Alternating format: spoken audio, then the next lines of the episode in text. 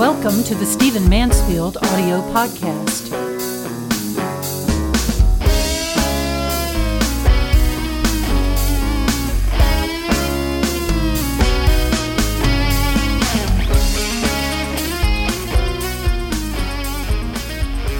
There's something that happened in Nashville, Tennessee in 1954 that I think about very often.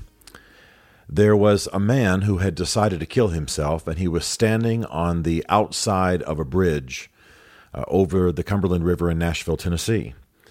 The newspaper, the local newspaper, sent out a young reporter to cover the story. It had gotten a lot of attention, was on the uh, the radios were all crackling about it. And this young reporter approached uh, the man who was about to jump, commit suicide, talked to him for a few moments, and then in a way that was that is and was very uncharacteristic of journalists the young reporter reached over grabbed the jumper the potential jumper by the collar and yanked him back over the railing into safety where the police took him into custody. As the reporter righted himself and sort of brushed himself off the man who was going to jump turned to him and said i'll never forgive you. But a life was saved and a journalist didn't just maintain his objectivity and uh, watch a man jump to his death and perhaps get a good story. He intervened and he intervened for good. Well, that young journalist was a man who is uh, very dear to me. Uh, his name was John Seigenthaler. Now, you may think when you think of the name John Seigenthaler of the much younger man who is a has been an anchor on cable news television. That's the son of the senior John Seigenthaler, the John Seigenthaler that I knew and um, whom I uh, respect so much, uh, died this past week in Nashville, Tennessee. He died on on the 11th, July the 11th. He was 86 years old. Uh, I respect him deeply. If you've been following my social media, you can tell that I've set out pictures of he he and I in interviews and and uh, some articles about him. Maybe I'm overdoing it, but uh, I deeply respect John Seigenthaler. He was an eminent Nashville citizen, a city, of course, I live in. He founded the John Seigenthaler First Amendment Center at Vanderbilt University, um, where a lot of great work is done. Uh, I respect John Seigenthaler because he put himself on the line for his beliefs, and many of those beliefs, not all of them, but many of them are my beliefs. If you've ever seen a movie of the Freedom Riders, uh, going into the South during the horrible days of the of, of the KKK rule and uh, so much of the the racism in Selma and Montgomery and all of those stories that you see perhaps in you know movies like Mississippi Burning and Thirteen Days and some other uh, movies, almost almost any movie that has to do with the Kennedy administration. Um, there's always a scene that occurs, um, very very interesting, uh, very very violent, um, in in which a Kennedy uh, administration official gets on the phone from a bus stop in Montgomery. Uh, the Freedom Riders have ridden across Alabama. They've stopped in Montgomery, Alabama. Um, the, the, there's a, there's this Kennedy official, and he's calling from this Montgomery bus uh, terminal back to the White House, trying to keep President Kennedy and his brother, and of course Attorney General Robert Kennedy, informed as to what's going on.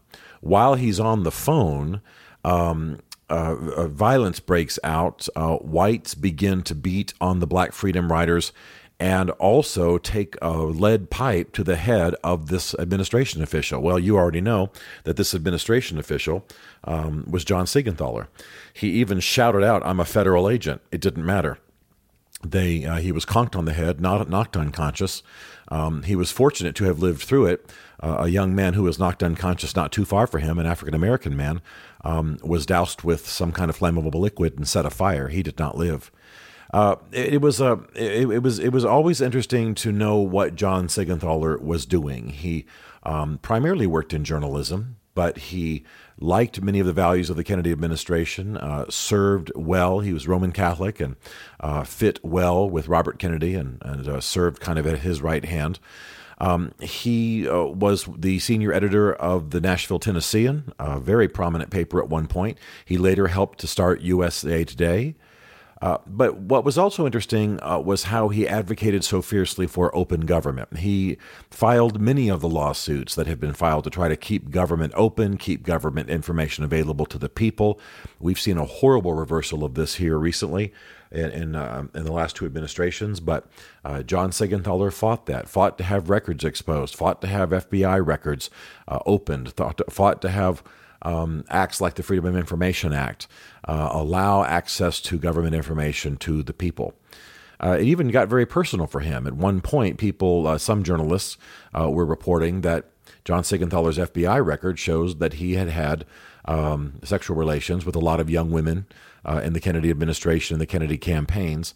Uh, it wasn't true. Kennedy, uh, John Seigenthaler's wife knew it wasn't true. Seigenthaler himself, of course, knew it wasn't true, and so he began to file lawsuits um, to have this lie exposed and to have the information made public. It made journalists better. It made journalists more accountable. Uh, in fact, he was one of the men who, uh, both by via lawsuits and by persuasion, uh, forced Wikipedia to begin to uh, source its stories and to require some kind of sourcing and um, and footnoting of its stories because many much of what was in um, the articles uh, of, of Wikipedia, particularly about public officials, was wrong. The article about Seigenthaler repeated these lies um, about the intercourse he was supposed to have had with young girls. And on a much smaller scale, my situation's a much smaller scale. I too uh, repeatedly had lies in my Wikipedia page, and thankfully, um, if I could prove it to the Wikipedia experts or, or editors, they would remove that information. All of that is attributable to John Seigenthaler. I think the reason that I was uh, so drawn to him was not just that I think he's a hero uh, uh, of the American Civil Rights Movement. I think he's a hero of the First Amendment. I think he's a hero of uh, passionate, hard hitting journalism of the kind that we don't have enough of today. I think also he had what Kipling called the common touch. I was interviewed by him five different times in his show, A Word on Words for PBS, uh, a show, by the way, that he did without salary for many years. He was a brilliant interviewer.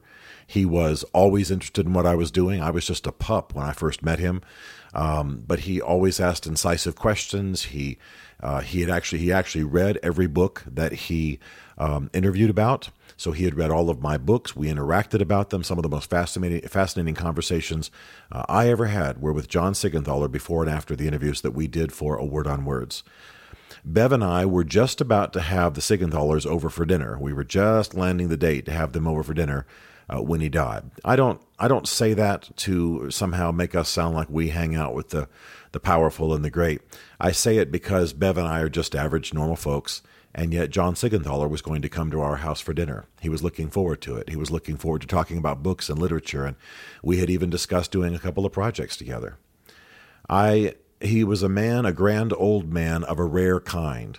Uh, he endured much opposition, much hatred for his supposed liberalism, for his stand on civil rights, for being a, a lover of blacks. You can imagine how viciously that might have been expressed back in the day.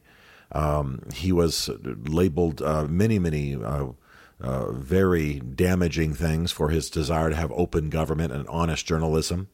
Um, he would both force Wikipedia to source its stories and also fire a, a, journalist on his staff who proved to be an FBI informant. He was moderate in the sense that he was not hard left or hard right.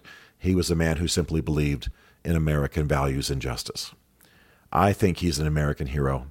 It was an honor to know him to talk to him was to have him slap my back and laugh and ask how how you doing big guy and what are you writing these days? And he would joke and say anything I can help you with in your writing? Anything anything you any any interviews you want to do with me? Of course I'd be writing a book on Mormons or Lincoln and he'd still joke and say you know do you, do you want to interview me to find out anything more about that story? And we'd joke about him growing up with Lincoln and so on. He was a good man. He had a sense of humor. Uh, often when we were talking uh, he would bring up stories from history that I, I, had read in books and he had lived. For example, I wrote a book, as you may know, on Mormonism and about a little, not so much, the, the book was not so much about, but part of the implication of the book was that Mitt Romney uh, needed to be open and above board about his Mormonism and air the whole issue of that, of his Mormonism if he was going to run for president. And so Mr. Seigenthaler and I sort of dropped into a conversation about John F. Kennedy's famous talk about being Roman Catholic and so on. Well, as I was telling him about it, talking to John Seigenthaler as though he didn't know and mentioning the parallels between or, or the or the comparing and contrasting what Kennedy did with what uh, what Mr. Romney should have done, uh, Mr. Seigenthaler said, "Yeah, I was there." And then he told me some things uh, about the background, the backstory of that Kennedy event that I'll never forget, and that uh, is a part, a largely unknown part of American history. He lived so long and and lived uh, in relationship with so many of the powerful that uh, that I could actually talk about a defining episode of American history, and he would take over the conversation and uh, tell me about what he had seen as he was sitting right there at Kennedy's shoulder. He was a great man. I'm going to miss him. I'm not claiming that we were best friends or fishing buddies, but he cared about what I did. Uh, we were friends, and we might have been greater friends had he lived longer. More importantly, America would always have been greater as long as John Seigenthaler uh, was one of her citizens. I'm going to miss him. John Seigenthaler, dead at 86. Stephen Mansfield is a New York Times best-selling author and popular speaker who coaches and advises leaders worldwide. To learn more about Stephen, log on to stephenmansfield.tv. The Stephen Mansfield podcast is produced by Isaac Darnell, who also wrote and performed the Rockin' Podcast theme song. This is a Chartwell Literary Group production. Chartwell is ingeniously led by Beverly Darnell Mansfield. As a result, all rights are reserved. For more information, contact us through stephenmansfield.tv.